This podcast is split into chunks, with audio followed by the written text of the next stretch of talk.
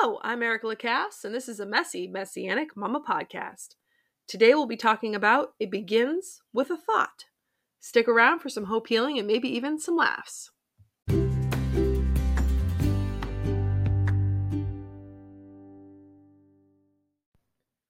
Welcome once again to another messy, messianic mama podcast. I'm so excited that you decided to join us today. I'm praying that I sound better than I did last week. I'm slowly but surely getting better, so praise Adonai for that. The Torah portion for this week is Shemini, which means eighth. You could find the Torah portion in Leviticus chapter 9, verses 1 to chapter 11, verse 47. The Haftarah portion is 2 Samuel chapter 6, verses 1 to chapter 7, verse 17. And then you have the Brit Hadashah in Hebrew chapter 7, verses 1 through 19. Very important stuff to be reading about this particular week. Um, reading the portion in Leviticus, you'll find it has to do with um, the eighth day and also the red heifer. But the second Samuel one is actually about David when he was bringing the ark of the Lord to his house um, in Jerusalem and decided not to after God killed someone for touching it on accident. You'll have to read more about that one. And Hebrews also really important because it's talking about the line of Melchizedek and the high priesthood and who our high priest is and all these things are extremely important. Today, however, I do want to talk to you about it begins with a thought. And actually, this is something that I've been thinking about, and ironically, for about two or three weeks. I don't know if I've mentioned it before. The only nonfiction book I can actually read on a regular basis that doesn't bore me to tears is the Bible. I am not somebody who reads self help books. I have yet to get through even one of them. I cannot do historical fiction either, although they're fascinating. The problem is because I don't retain knowledge like a normal person, I tend to start thinking that whatever that historical fiction novel or whatever it is actually was history. And I get it confused with the actual history of that time. So it's great to think that, but I actually am a big reader and I really, really enjoy sci fi fantasy. So things that I grew up reading, obviously Chronicles of Narnia by C.S. Lewis, The Lord of the Rings, The Hobbit, um, J.R.R. Tolkien. I think I got into that because it was required reading in high school. And it was really interesting because it was required reading, or not required, it was one of the books that you could pick to read for the summer. I think you were required to read three books over the summertime. And that was one of the books I picked. And I'm like, where have you been my whole life? But I really enjoy those type of books. However, the older I get, the more difficult I have found it to be to find clean sci-fi and fantasy books. And another one that I used to I was really into was uh, Wrinkle in Time by Madeleine L'Engle. There are some spiritual aspects of it. Um, in fact, there's some angels. I think in one of the books, her twin brothers go back in time to the time of Abraham, so it's kind of interesting. Um, but I I really really enjoy this particular author that I have read multiple books of his. And actually I listen to, to them typically via audiobook when I'm driving. And so far, it's been very clean. And I've read over 10 of his books. His name is Jeff Wheeler. And there are some spiritual undertones that are very much reminiscent to the Bible, which I actually enjoy that sort of thing where you're kind of trying to figure out who the good guys are and who the bad guys are. In fact, my all-time favorite uh, book series is called The Light of Eidon, E I D O N. I believe the author's name is Karen Hancock, and it is phenomenal and i absolutely love it in fact i read it to my husband because he he's not a big huge reader um, when it comes to my kind of books anyway so he actually likes the nonfiction things we really are opposites and the whole point of me telling you this is because one of the underlying themes throughout all of his books is that it begins with a thought. And that was something that really resonated with me because the truth of the matter is everything that we do begins with a thought. Whether it be good or bad or neutral, we have a lot of thoughts. And as if you are a woman, we have even more thoughts than men uh, because they have their nothing box and we don't have anything like that. Our minds are constantly thinking about something and everything and connecting it all together. But I think that so often we can get so caught up with our everyday, day to day things that instead of keeping our focus on Yeshua, we're focusing on, you know, I need to pay the bills. I need to take care of my kids. I need to clean my house. I need to go work out. I need to go help with the congregation. I need to go visit somebody in a nursing home or in a hospital. And these are all not not bad things, the ones the things that I've named. However, they can distract you from what's actually important. And I know I've talked about this in my podcast before, but a friend of mine has been really, really struggling mentally with getting their thought process back in alignment with what the Word of God says. Sometimes we can get very, and I've done this myself many times, where I get so distraught about something that I can't see the forest through the trees, if that makes sense. But I also think it, it has to do with our faith, what we choose to believe, what we allow to immerse ourselves in on a day-to-day basis.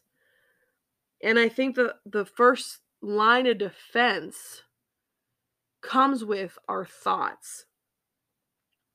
Proverbs 18:21 says, "Death and life are in the control of the tongue. Those who indulge in it will eat its fruit." It's kind of like eh, which we've talked about once again on this podcast, speaking life and death.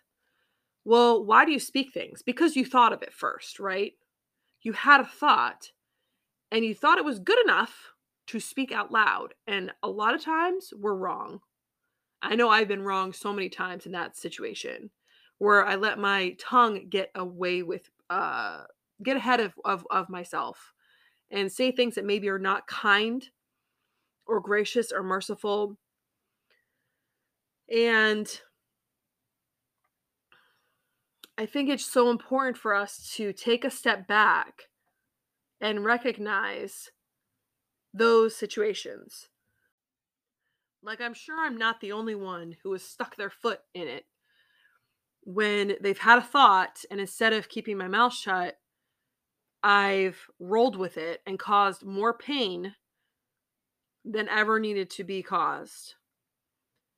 And I think that the true that's true also for for good things as well as obviously negative things. And I was trying to look into this and, and see like what does the word of God say about this? And it really does say a lot about your thoughts and then what you uh you think and then what you say. Luke 6:45 says, "Out of the good treasure of his heart, the good man brings forth good, and out of evil, the evil man brings forth evil." For from the overflow of the heart, his mouth speaks. And sometimes with our thoughts and speaking out those things, we actually are inviting the enemy into those areas of our lives where we're clearly weak because we're letting him know when we especially when we say it out loud like we're letting hasatan know uh she's weak in this area. Now there's nothing wrong with praying to the lord about it doesn't mean you can't pray to god out loud and say lord i'm really struggling with this. But i think there's actually strength in admitting that because that's that's coming to your father in in humble in a humble attitude. And i think we just get so wrapped up in and caught up in our thoughts that we we tend to lose the big picture. And the big picture is that Adonai is on the throne. He has not left. Yeshua is at his right hand. The Ruach HaKodesh walks with us each and every single day. And yet somehow, sometimes we we tend to really struggle with the battle within our minds and the process of our uh, you know our thought processes. You know i'm thinking about um, i don't know if you've ever seen this show. It's interesting i've actually met this gentleman um, he used to do a show on youtube with kirk cameron it's called the way of the master and they would go and witness to people. And it actually was very fascinating watching them do this and it was it was interesting because um, the gentleman that he that kirk cameron did this with I think his name is Ray Comfort, um, actually comes from a Jewish background. He's a believer now.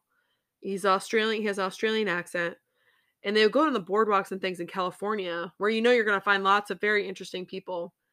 And the way that they would witness to people, I always thought was very interesting. Where they would ask people, like, do you think that you're a good person? And I mean, hands down, the majority of us will say, yeah, I think I'm a pretty good person. And then he would go through the 10 commandments. At least a couple of them. Be like, "Well, have you ever have you ever stolen anything?" Well, yeah. I've stolen thing. Well, the you know, the Bible says if you've stolen something that you, you do not steal, that that's that's a big no-no. What does that make you? It makes you a thief. And you know, have you ever committed adultery? And like, oh no, no, no, I've never done that. we're like, well, you know, Jesus said that if a man looks on a woman with lust in his heart, he's already committed adultery. And so then, you know, most of the time they're like, oh, yeah, yeah, yeah, I've totally done that then. I'm like, okay, then you're an adulterer at heart. And then he'll, you know, say something like, you know, have you ever lied? And of course, all of us have lied. And, you know, what does that make you? A liar. Okay, so you've just confessed that you are now a liar, a thief, and an adulterer at heart. Are you still sure that when you come to judgment day, that you'll be considered a good person. And you know, some people will argue with him and be like, "Well, no, no, I'm still a good person because I believe my good outweighs my bad." And it's like, okay, so if you were to go for those things that you just admitted to to in a court of law to a judge and said, "You know, I'm a really good person, but I did do this."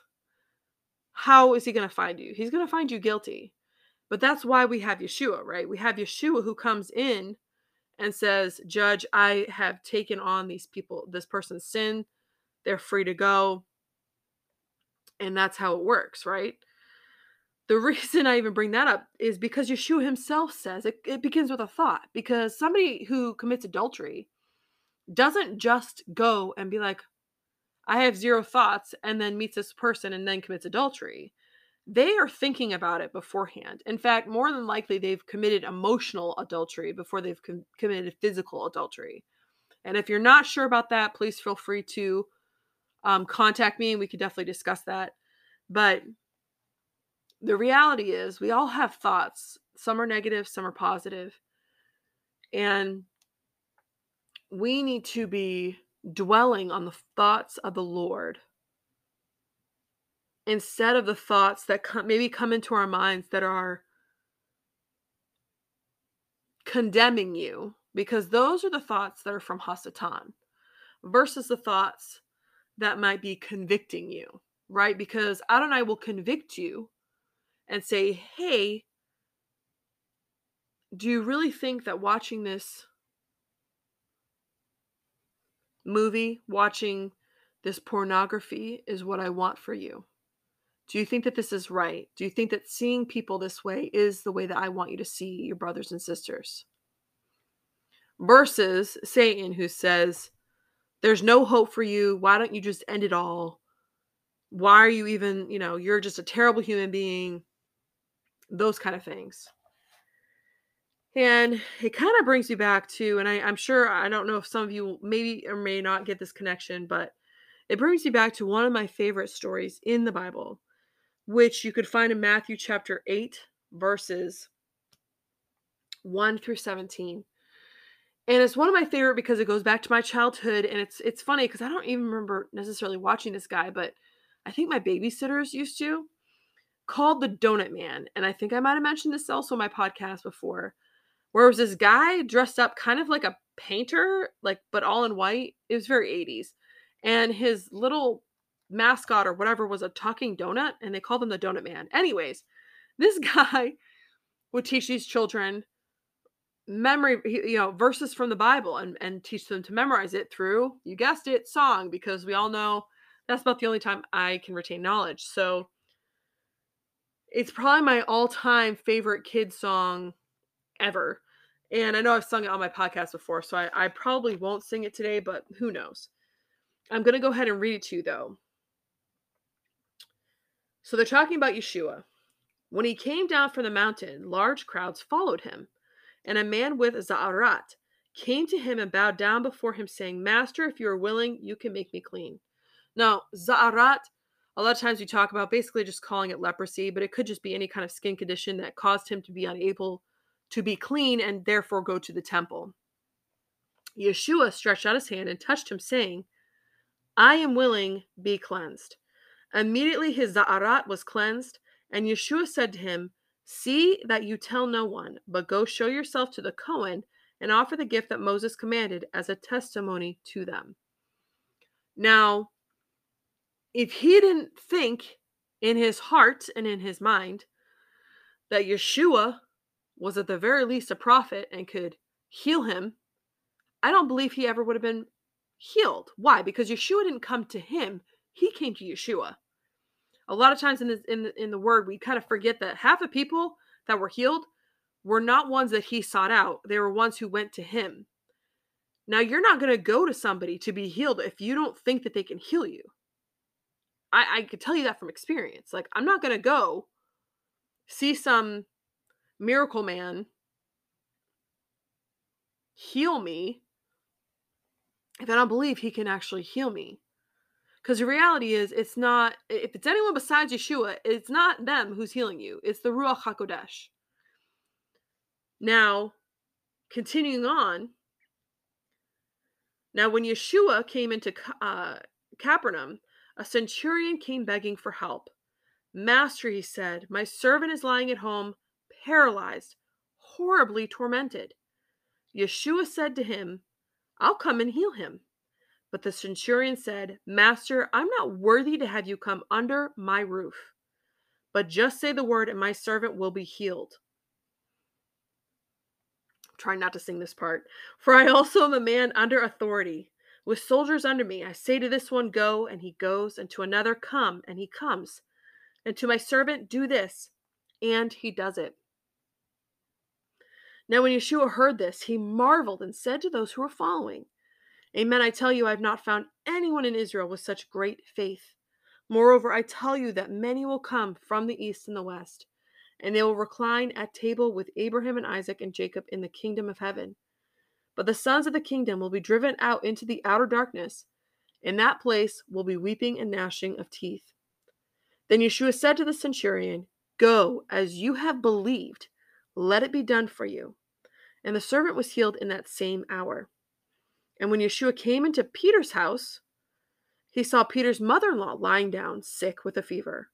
Yeshua touched her hand, and the fever left her. Then she got up and began to take care of him. When evening came, the people brought to him many who were afflicted by demons. He forced out the spirits with a word and healed all who were sick. So was fulfilled what was spoken through Isaiah the prophet, saying, He himself took our sicknesses and carried away our diseases. Now, that centurion had faith. He believed. He not only came to Yeshua and said, Please heal my servant who is very ill and being tormented. And Yeshua, it's not like he said no. He said, Yeah, I'll absolutely come and heal him. And he's like, No, you don't even need to come. I believe. Ergo, his thought process was in alignment with what he believed and knew was true about Yeshua and he believed that he was probably the son of man, a son of God. And because of his belief and faith in Yeshua, Yeshua said, "Cool beans, man.